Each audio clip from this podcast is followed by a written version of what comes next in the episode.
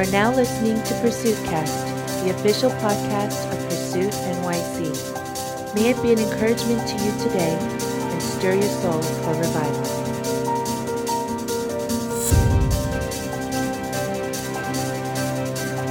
Hey, everybody, welcome to another episode of Pursuit Cast, the official podcast for Pursuit NYC.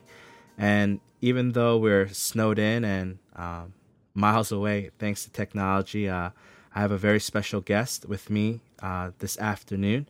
His name is Eric Pfeiffer from 3DM. Um, hey, Eric, how are you? I'm doing great, Sam. Thanks for having me on your podcast. Yeah, thank you so much for taking time um, out of your schedule to come and just hang out with us. Um, I believe you're currently at a conference. Is that right? Uh, I'm actually in between a variety of training events uh, in Atlanta, Georgia, currently. Cool. Uh, so, if you could just uh, share with the listeners of who you are and what you do. Yeah. Well, um, I uh, have been a pastor for you know almost 15 years now, and um, and over the last probably eight years have spent more and more time taking the things that I, together with a lot of other leaders, are learning about local ministry, whether it's leadership, mission, discipleship, um, and sharing those learnings with other leaders who are trying to get traction in those various areas in their own local context. Great. Um, I met you a couple years ago at one of those training events. Uh, maybe you could kind of share on on what you train the leaders and the local pastors on at those type of events.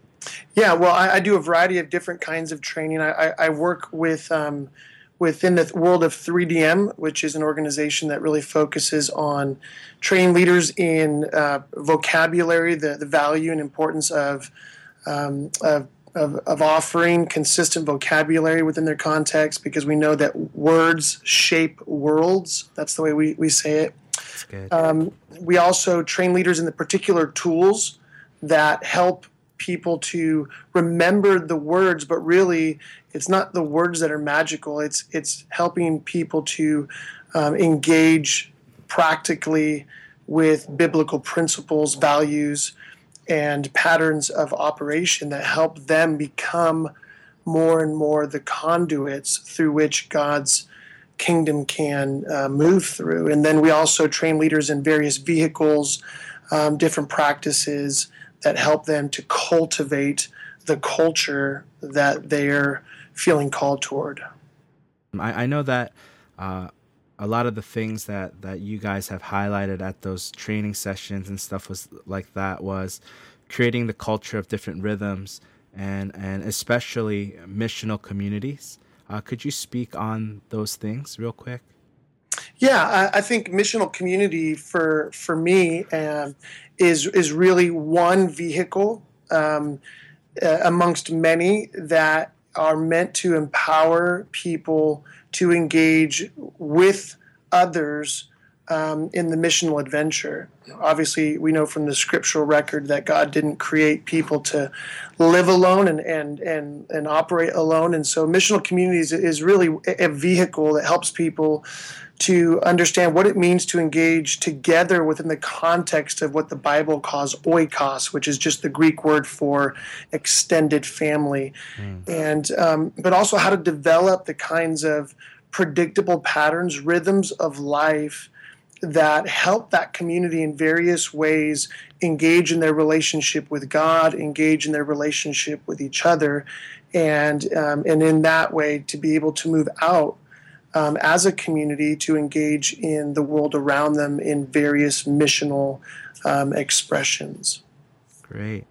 Maybe you could go ahead and, and define missional community as well. I know, I think that was one of the challenges for myself personally um, as I learned more about this particular vehicle. Um, you know, there's small groups and you know discipleship classes and, and how they differ and, and what it exactly is. I guess if you could kind of e- expand on that a little. Yeah, I think missional community it became a word, a phrase that I think became in vogue over the last five to ten years, and I think it was it was in an attempt to differentiate the values that we experience, for example, in a weekend service setting where the predominant um, connection for people is what we call the upward dimension, which is our, our relationship with God. Amazing corporate worship, corporate teaching. We're, we're gathered maybe with with you know tens or fifties or hundreds or sometimes even thousands of people.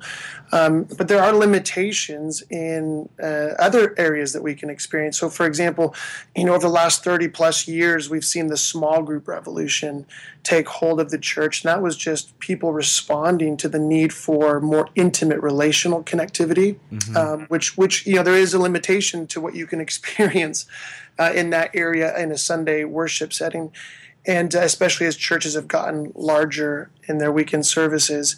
Uh, and, and so the small group uh, vehicle really afforded people an opportunity to get to know each other, to, to know and be known, is the, one of the ways we say it. Um, and it, it really um, it cultivated the what we call the in dimension, where people are learning how to care for each other and um, how to support one another. Um, and yet, we, I think what we we have found um, through the voices of people like Alan Hirsch and Neil Cole and a whole host of other kind of missional, uh, or I should say, uh, missional prophets. That's kind of what I call these mm-hmm. guys. Mm-hmm. Um, is they they were challenging the, the, the church to recognize that um, that in the weekend celebrations and even in small group expression, though both are fantastic, there was there was the missing of the out dimension, which is how do we actually um, become mobilized to engage the world in more um, in more missional effort. And and so I think the missional community is, is, is a phrase. I think there's other mid-sized communities. Um, I think people house churches, cell groups.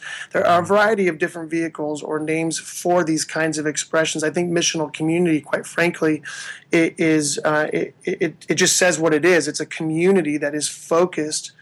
Um, on being on mission. And so I think missional community is um, is, is really just a group of people that are committed not just to the up and the in dimension, but are committed together in the out dimension. Now, you know, if you talk to Hugh Halter or you talk to the folks up in the the the, the Soma community, um, the world of 3DM, you're going to get a whole lot of different specific definitions or articulations of what are the nuances of what a missional community is. Some people think it should be eight to 10 people, other people believe it should be um, larger groups. What kind of activities are um, engaged within that context obviously vary from one place to another. And I, I, I prefer to encourage people that um, I, I, think we have to uh, consider a couple of things. Number one, um, in our attempt to move from the biblical principles uh, of oikos that we find in the New Testament um, to practices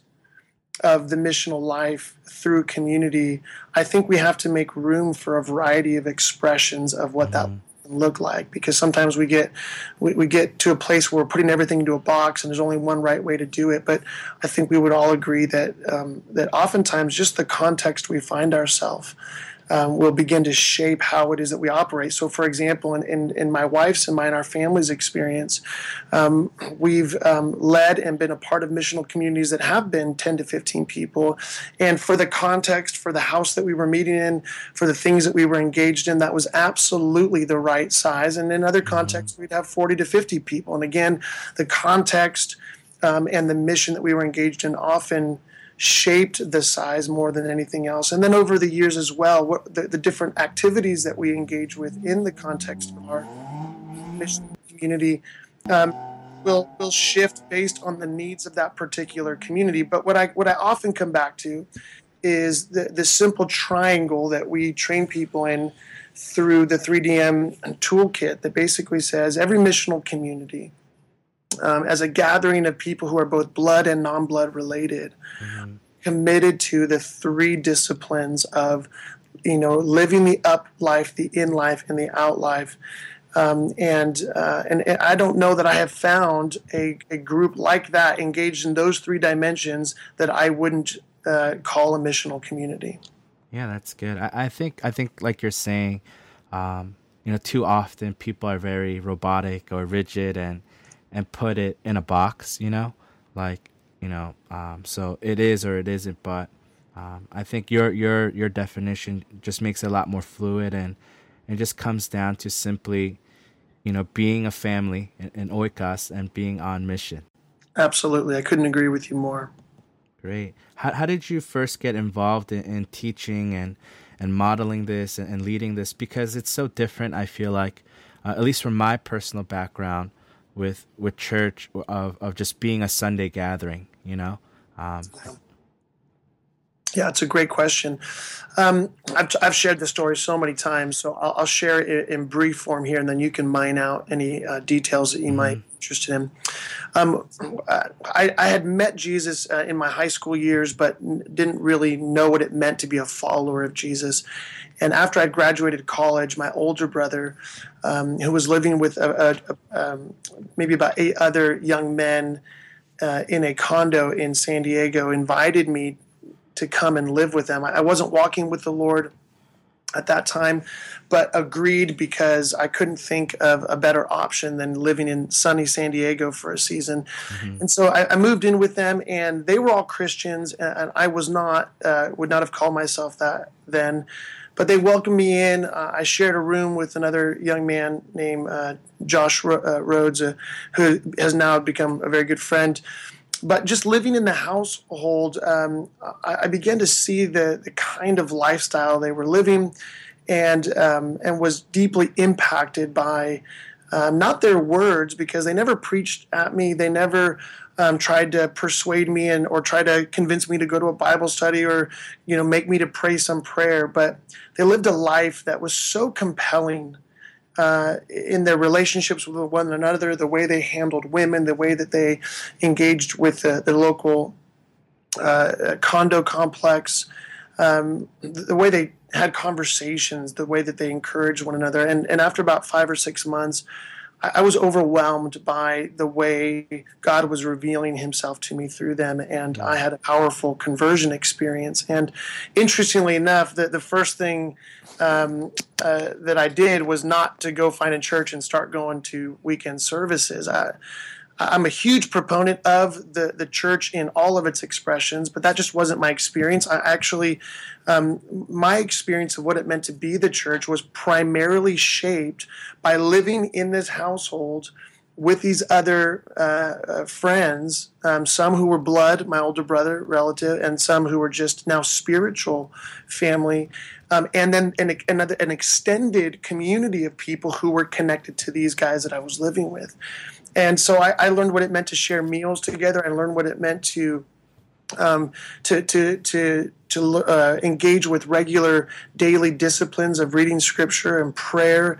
Um, I learned what it meant to engage missionally in our condo complex and, and beyond.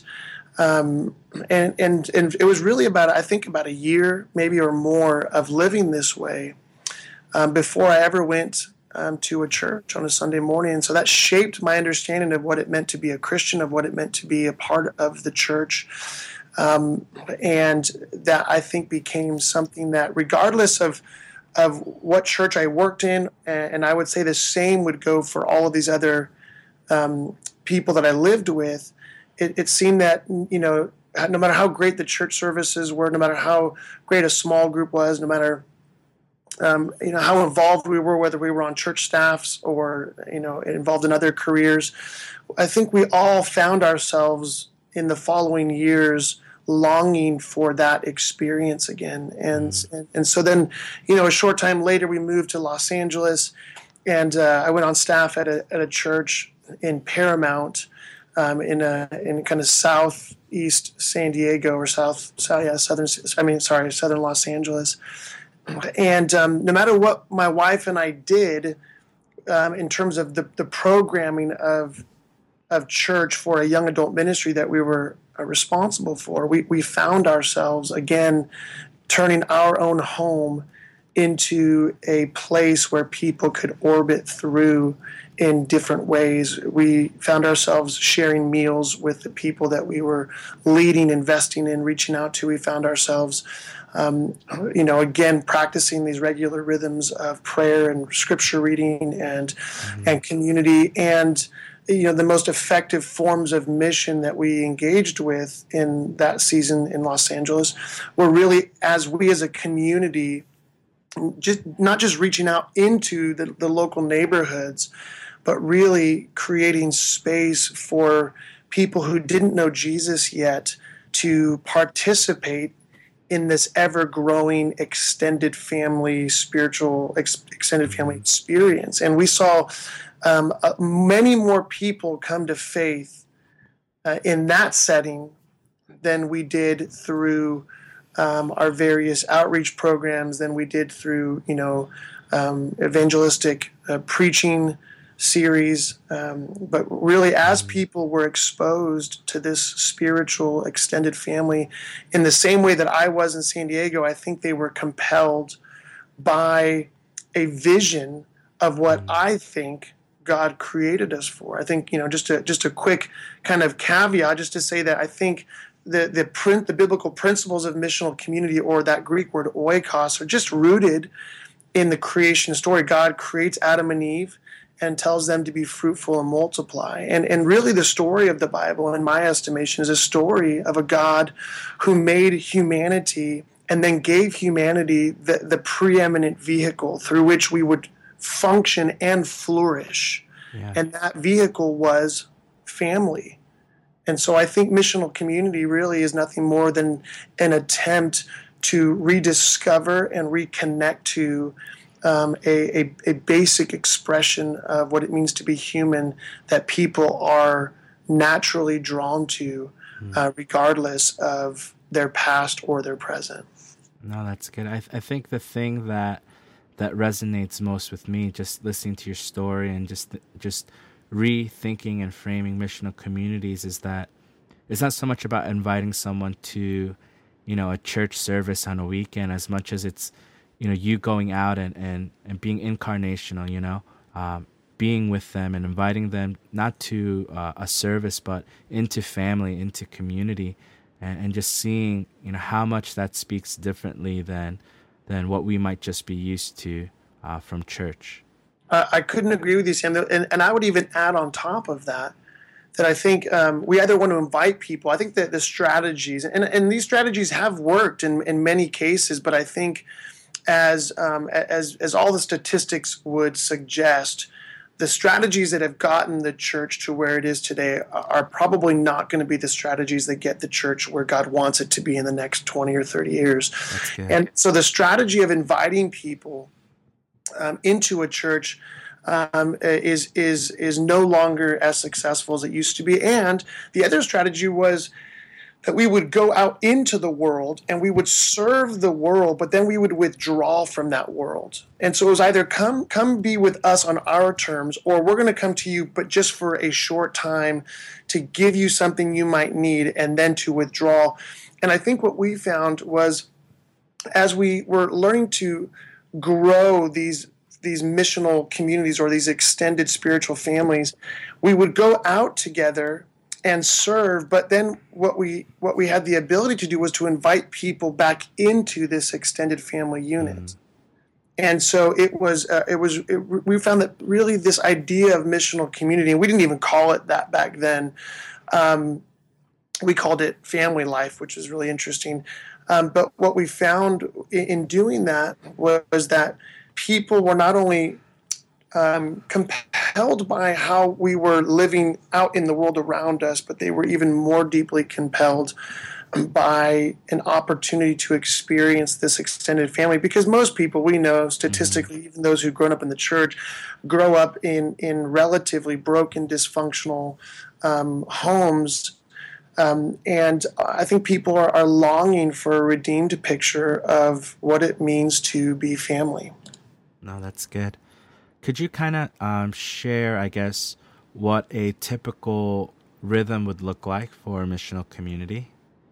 Sure. Actually, interestingly enough, Sam, I'm not sure if I told you this, but I've been working over the last um, year and a half, and I can tell you it's it's been one of the greatest challenges of my life because I'm not a mm-hmm. writer, but I I've been developing, my wife and I, and, and, a lot of friends have been developing what we're calling a missional community leader guide, which is mm. our attempt to not not to provide the way of missional community, but just to simply provide a way, and it's a mm-hmm. way that reflects, you know, uh, years and years and many many experiences worth of wisdom and best practices. So to to to um, to just share with you a couple of the things that we that we offer in this this leader guide is we, we encourage people that there are two basic rhythms that we want to encourage um, people to operate in. One is what we call the up and in rhythm. So if you think of a triangle, you think of the up dimension, and then you think of one of the lower uh, points of the triangle as the in dimension, you can draw a, kind of a, a, circle around those two and say that's one rhythm, the up and in rhythm. And that's a rhythm that we, we encourage leaders to engage with on a weekly basis, if possible, at least for the first nine months, um, because we know it takes time for things to become lifestyle and not just another program. And in these up and in gatherings, the, the focus is on really being a family, uh, engaging with God, and so establishing who we are, um, not just as individuals, but who we are as a spiritual family, um, and also engaging in what it looks like for us to care for each other, mm. what, what it looks like for us to allow God to break into our midst so that we can become the kind of people through whom God can break into the world around us. And then we also encourage um, an in and out rhythm. So if you think of taking the, the in dimension or the in point of the triangle, and, and then the remaining point would be the out dimension, and just taking a, a circle and circling those two together. and the in and out dimension, again, is, is a way of saying, hey, we, we need to be intentional because what, what I have found in my own experience is that some people are more comfortable with the out dimension of life, with the missional aspects of life than others. And so we, we do a lot of, we encourage a lot of um, training um, in how to make mission a part of our life rather mm-hmm. than a, a duty or a task. Um, yeah, or like a summer experience or, or like a summer experience, you got it. And so w- what we do in the up and in rhythms is develop a lot of simple practices or patterns that help us cultivate um, gospel testimony, help us cultivate what it what it looks like for us first and foremost to be people who can share what God's doing in our life, to be people who engage the good news of who Jesus is.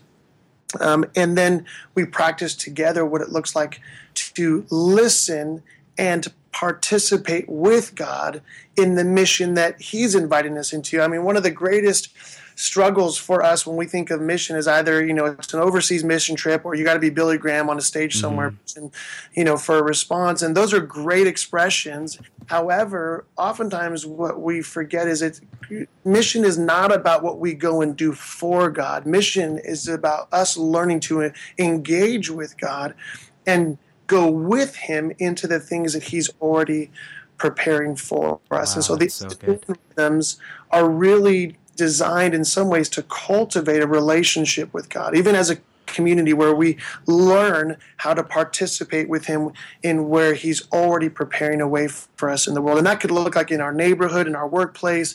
It can look like, you know, in an urban context. I mean, it could be the, the, the neighbor next door, it could be, you know, somewhere 20 miles away. That's less important to us than people learning how to hear what God is saying mm-hmm. and how to respond uh, in the context of community.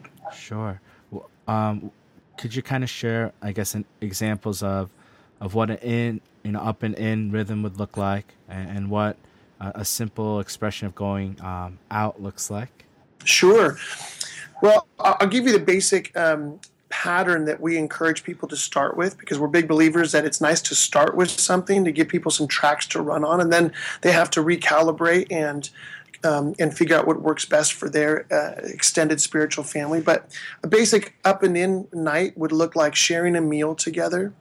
Mm-hmm. Then you would spend some time uh, giving thanks, um, and that could be as simple as just saying what's one thing you're thankful for. We, we, we, highly encourage people to move away from Christianese when they can and to move away from trying to be spiritual, but to allow God to help us see that every area of our life is spiritual, and so mm.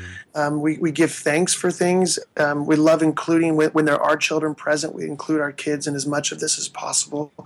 Um, so we give thanks for a short time, and then we sing songs. And we tell people all the time. They say, "Well, what if somebody who's not a Christian came to your missional community?" We say, "Well, it's nothing different than if you go to a football game. I mean, even today, you know, mm. the Broncos and the Patriots are playing each other, and I guarantee you, in Mile High Stadium, there are people." chanting you know, for their favorite team. And, mm-hmm. um, and, and there's nothing wrong with singing songs that help us to celebrate who we are, what we're a part of, and um, and to to develop unity. Then then we'll take time and we do one of two things. We either break up into small groups and we take time to intentionally pray for each other uh, on a variety of different issues, or we'll do what we call a family devotion. And a family devotion is is usually somebody in the family who is is is taking responsibility to share um, from the family book, otherwise known as the Bible. Mm-hmm on some some principle, biblical principle, value, story, anything that helps the family learn more about what it means to be God's representative family on the earth. And and then we usually finish the evening by taking a few minutes to to to to just you know if they've been in small groups they come back and we debrief. Is there anything that was shared in your small group that the rest of us need to hear about. And then we finish by praying for any of those things collectively. And sometimes it's we're praying for somebody who's sick or wrestling with a, a, a disease, or maybe we're praying for breakthrough in somebody's job search, or, you know, there's a, a whole thing. You know, we, we, really focus on praying for the, mm-hmm. the real issues that are coming up. um, and then we and then we just we, we dismiss and people who want to go go and people who want to stay and hang out a bit stay and it never we we we recommend that never takes more than an hour and a half formally.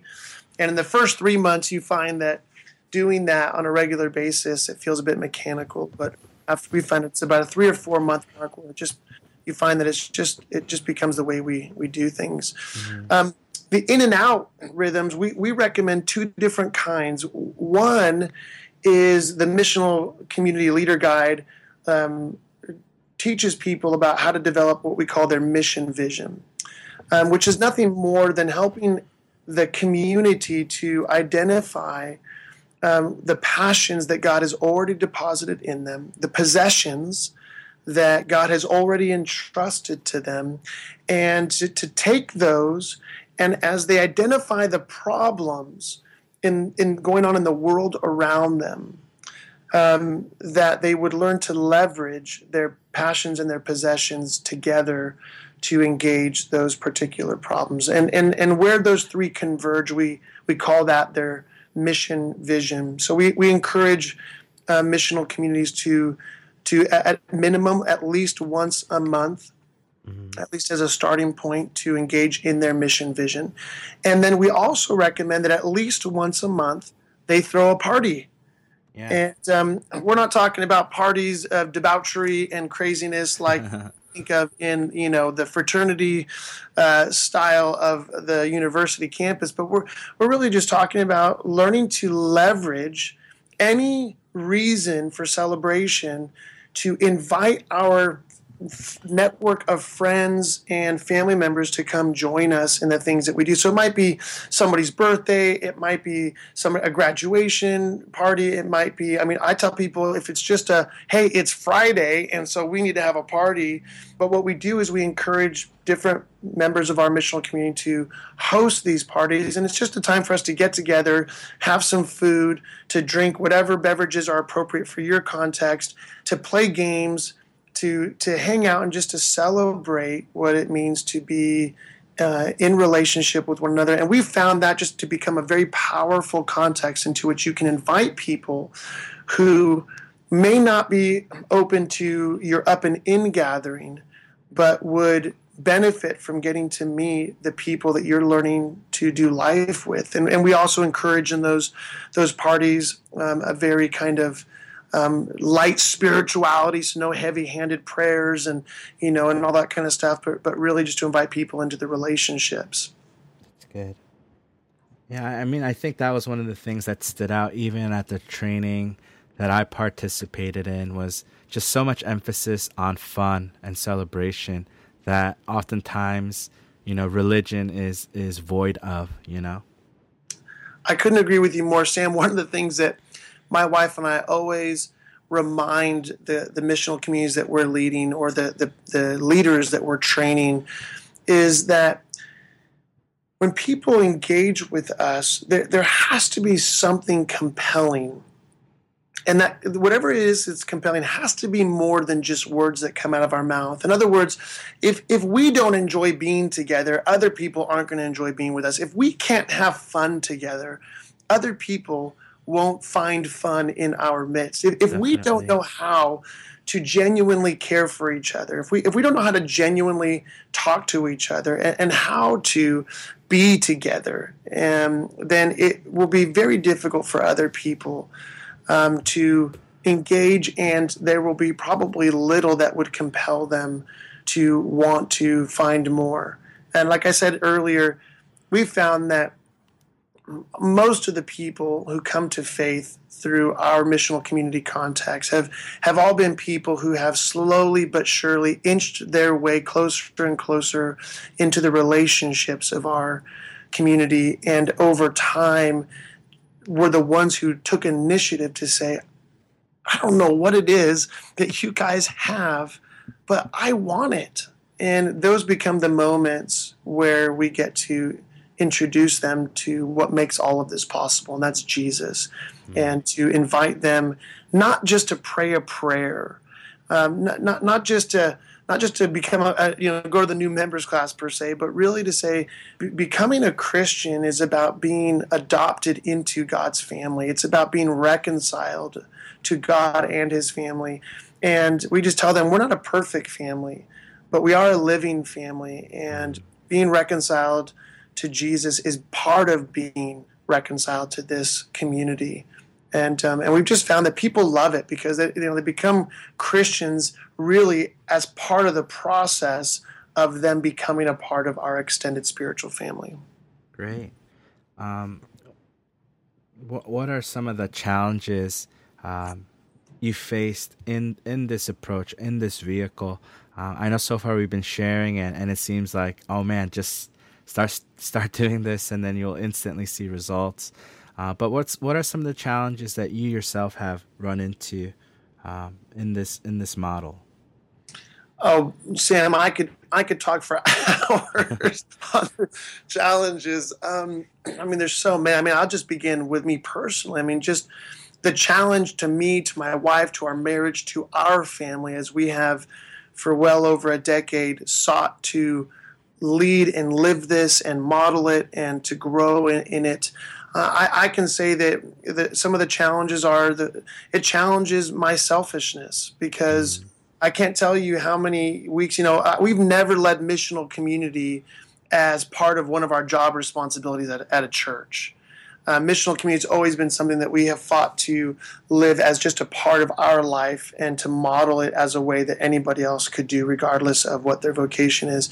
And so, you know, you come home from a long day of work you know, if your missional community is hosted on a weekday evening, and you know, sometimes the last thing you want to do is have, you know, 15 to 40 people coming over to share a meal with all their kids and the craziness and, you know, or the selfishness of not wanting to see one more glass of red wine spill on carpet or chocolate smudged on our couch um, you know, or sometimes just you know markers on a wall because you know we're engaged in some activity and one of the children, you know, was was running loose. Um, yeah. So just those challenges, the challenges of energy, because you know again sometimes, uh, especially for those introverts out there, it can it can challenge our natural desire to want to take care of ourselves in those moments and that's not bad but the, it, yeah. it's obviously a challenge the challenge is i think the, i'll tell you the biggest challenge I have found. Most people suggest in my conversations, most people suggest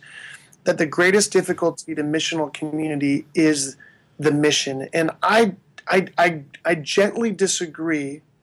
And the reason is because I think what we have found is when you spend enough consistent time with a variety of different families, single people from different backgrounds and, and different, you know, um, socioeconomic contexts and different spiritual backgrounds and, and, different parenting styles and different ways of praying. um, what you find actually is one of the most challenging things is learning how to build unity and how to uh, extend grace and how uh, learning really how to deal with the dysfunctions that all human beings wrestle with, but to deal with the dysfunctions that will begin to emerge within that context, because you can only hide them so long, and being able to engage them intentionally uh, in a way that doesn't drive people out of the community, but also doesn't passively make room for that dysfunction within the community. Mm. And so, what, what, I guess I'd boil it down to is the, the, the responsibility of leadership to disciple people within that context is. Uh, is very challenging. I tell I tell people it's it really is the best parallel I can share is it, it's the it's the responsibility in some ways of, of raising a family, of raising children, not not mm. because these people are all just going to be babies, but because we're, we're, we're, we're, we're having to train them and encourage them and help them learn a way of living that is consistent with the biblical values, principles, and practices that your missional community is fighting for. Yeah, that's good uh, I guess on the flip side, then, um, I mean, you shared a lot of the progress and, and, and the great things that you've seen. Um, but what, what, what is, I guess, one story or one aspect that has been most rewarding for you personally? Oh, this, this one's an easy one. I think um, my, my daughter is 13 now and my son is 10. And I don't think they would be who they are or where they are developmentally in terms of their emotional maturity, spiritual, relational maturity, um, had they not grown up in the context of extended family. I mean, we we we moved away from what would be home for us. Home for us is really Orange County, San Diego, and for both my wife and I. And you know, we we moved to Los Angeles and then to Phoenix, Arizona, and then across the country where we live now in South Carolina. And you know, in in our current era where mobilization is just so easy, you know, we just we move mm-hmm. away from where we were born, and and it's it's it's just easy to lose family. It's easy to lose the your grandparents and the aunts and uncles and cousins and and and really what we know. Uh, sociologically speaking, um, is an incredibly important context. You know, we know that we know the old adage: "It takes a village to raise a mm-hmm. child." We, we know that from statistics that that that when youth go off to college, that they say that statistically, um, for those youth who had somebody besides some other adults besides their own parents spiritually investing in them are mm. statistically have a much greater chance of of preserving and, and growing in their faith as they leave home and so i would say that you know people give my wife and i a lot of credit for who our kids are and i, I would say that actually a lot of the credit goes to all of the spiritual grandpas and grandmas and aunts and uncles and cousins and brothers and sisters who have been a significant part of shaping who my daughter and my son understand themselves to be. Just to kind of transition here, um, uh, just our ministry here at, at Pursuit, our our vision is is is revival or bust. I mean, we just want to see uh, revival take place uh, where where people are getting saved, people are in community, people are living out the mission and family and community. Um, how would you personally define revival? That's a great question. And my, my older brother, who has worked for InterVarsity for a lot of years, is as passionate, if not more than anybody I know about, about revival. So we talk about it all the time, and I've read a lot of biographies and and the stories of the great revivals uh, of history up to the present and the revivalists.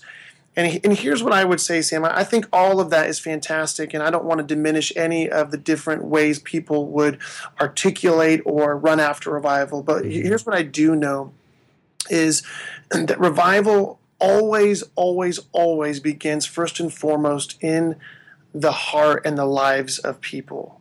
Mm. and revival is something that has to move from inside uh, of people, what God's doing in people, um, to what God wants to do uh, in the in the community around them. And I think that I mean any story of any great revivalist, you always hear the story first of how God ravished their hearts, gave them an incredible passion for what God's doing. And that is what compelled and motivated them to move out into the world around them. And so I think what, what we do is really fight to train people in how to cultivate what I call a revival lifestyle, a lifestyle of learning to engage with God, the Father, Son, and Holy Spirit, and in the context of community in such a way that our hearts are growing in the fires of love and compassion and grace and mercy to want to see people reconciled to God and then trained and mobilized to be a part of God's passion to restore all things. And, and so that, that would be kind of, I guess, my hopefully not too overly simplistic way of defining revival. No, it was great. Um, I, I think, like you're saying, it, it, it starts with, with God just possessing someone with what's on his heart and and I mean when that happens you know you can't just keep it to yourself. You know like you just can't hold it on to yourself but it just starts moving and and other people start catching uh, what God is already doing and wanting to do uh, for people like you're saying. Not just institutions or services but um, in the lives of people who don't know him yet. So yeah, well, he, and here's the other thing, Sammy. It's, a, it's an interesting image that God gave me a lot of years ago. I was actually on a mission trip in India and in the state of Manipur, and I was in, in a hotel room, um, or at least what they would call a hotel room. Mm-hmm. And I'm up late one night. The Lord's got me up, and I'm praying for revival. And and uh, it, is during a season that's all I could pray for. And I remember the Lord giving me this incredible picture of the the what what would uh, in in effect be the latter day rains. It was just this incredible torrential downpour of rain representing God's presence and power. And it was incredible and it was powerful and nothing was left untouched. And yet, what was interesting in this image that God gave me, the landscape of what I was looking at began to erode. Mm-hmm. And what in some ways began as something powerful and incredible um, began to wash out. And, and, and over a short time, as this image progressed, um, the rains had ceased. And it, you had seen the mark of what the rain had done, but you didn't see the water anywhere. And I remember that was a moment where God gave me this this picture of conduit.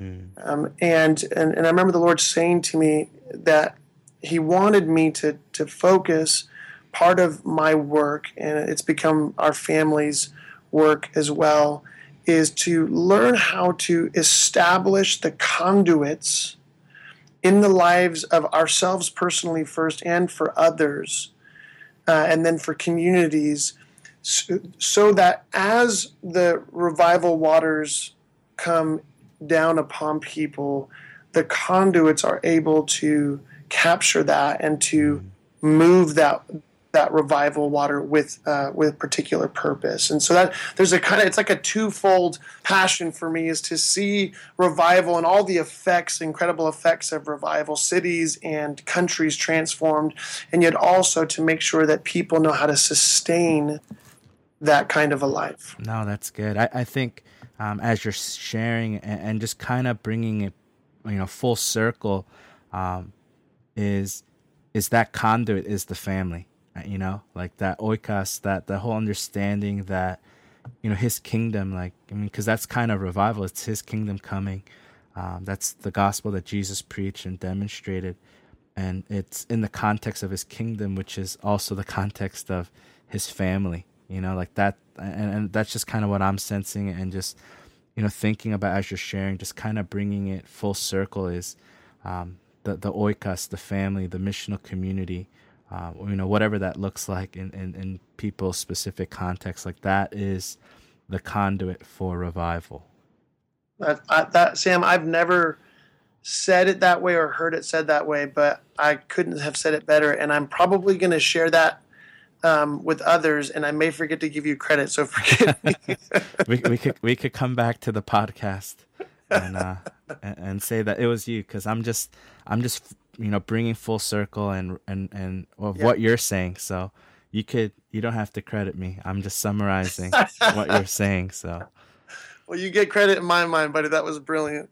yeah, so that's that's just kind of what I'm sensing, um, what what God wants to do. Just because you know you can't separate revival from from god's family you know because that's what he wants to revive and that's what he wants to expand and that's what he wants to grow um, is his kingdom and his family so that's great. Yeah thank you so much for your time. Um, you know how can people find out more about you and your ministry um, especially that resource that um, you and your team and your wife are, are working on and writing? You know how would people find out about uh, those type of resources and more. Absolutely, um, we're we're currently engaged in a, a variety of different projects um, that are that are giving us opportunity to um, leverage what we've been learning um, together with uh, other leaders because we're big believers that you know together we're better and so we're constantly leveraging the, the, the resources of a community for what we do so one is people can go to um, uh, 3D movements dot org, I believe it is, or dot com. I think it's dot com. And um, at that website, they can find out more about 3DM and all these brilliant tools and the language and the vehicles. Um, the Missional Community Leader Guide will be available, I believe, next month in February. If Great. not, if not at latest, hopefully March. I think they're just working on the, the the, the the picture on the cover right now, and so that'll be available soon. Um, along with, we've just launched missional community coaching, which helps leaders from, from any context. They don't have to be vocational church leaders, but leaders from any context who want to learn about how to how to start, grow, and multiply missional communities. Um, and that runs uh, in tandem with the missional community leader guide.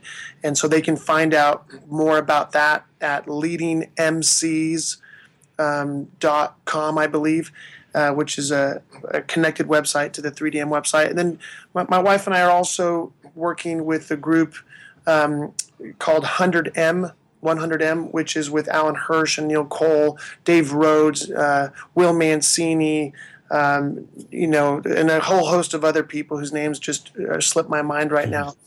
But really working to help people, um, in in a sense, develop and cultivate a revival lifestyle within the organization uh, of what we currently call the church. And then we're also engaged in a project called uh, Younique, which uh, with Will Mancini and Dave Rhodes, where we're trying to develop resources that um, missional communities and, that, and other types of groups could leverage again to cultivate these simple life, you know, biblical lifestyle principles um, so that they too can operate in a revival lifestyle.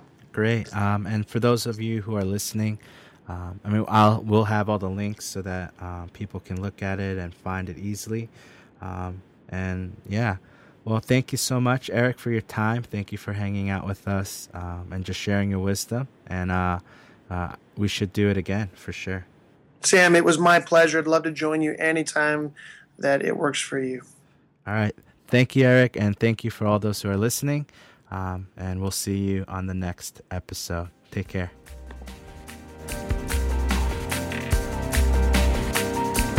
Thank you for listening to Pursuit Cast. For more information on the ministry of Pursuit NYC, please visit us on the web at www.pursuitnyc.org. Revival or bust.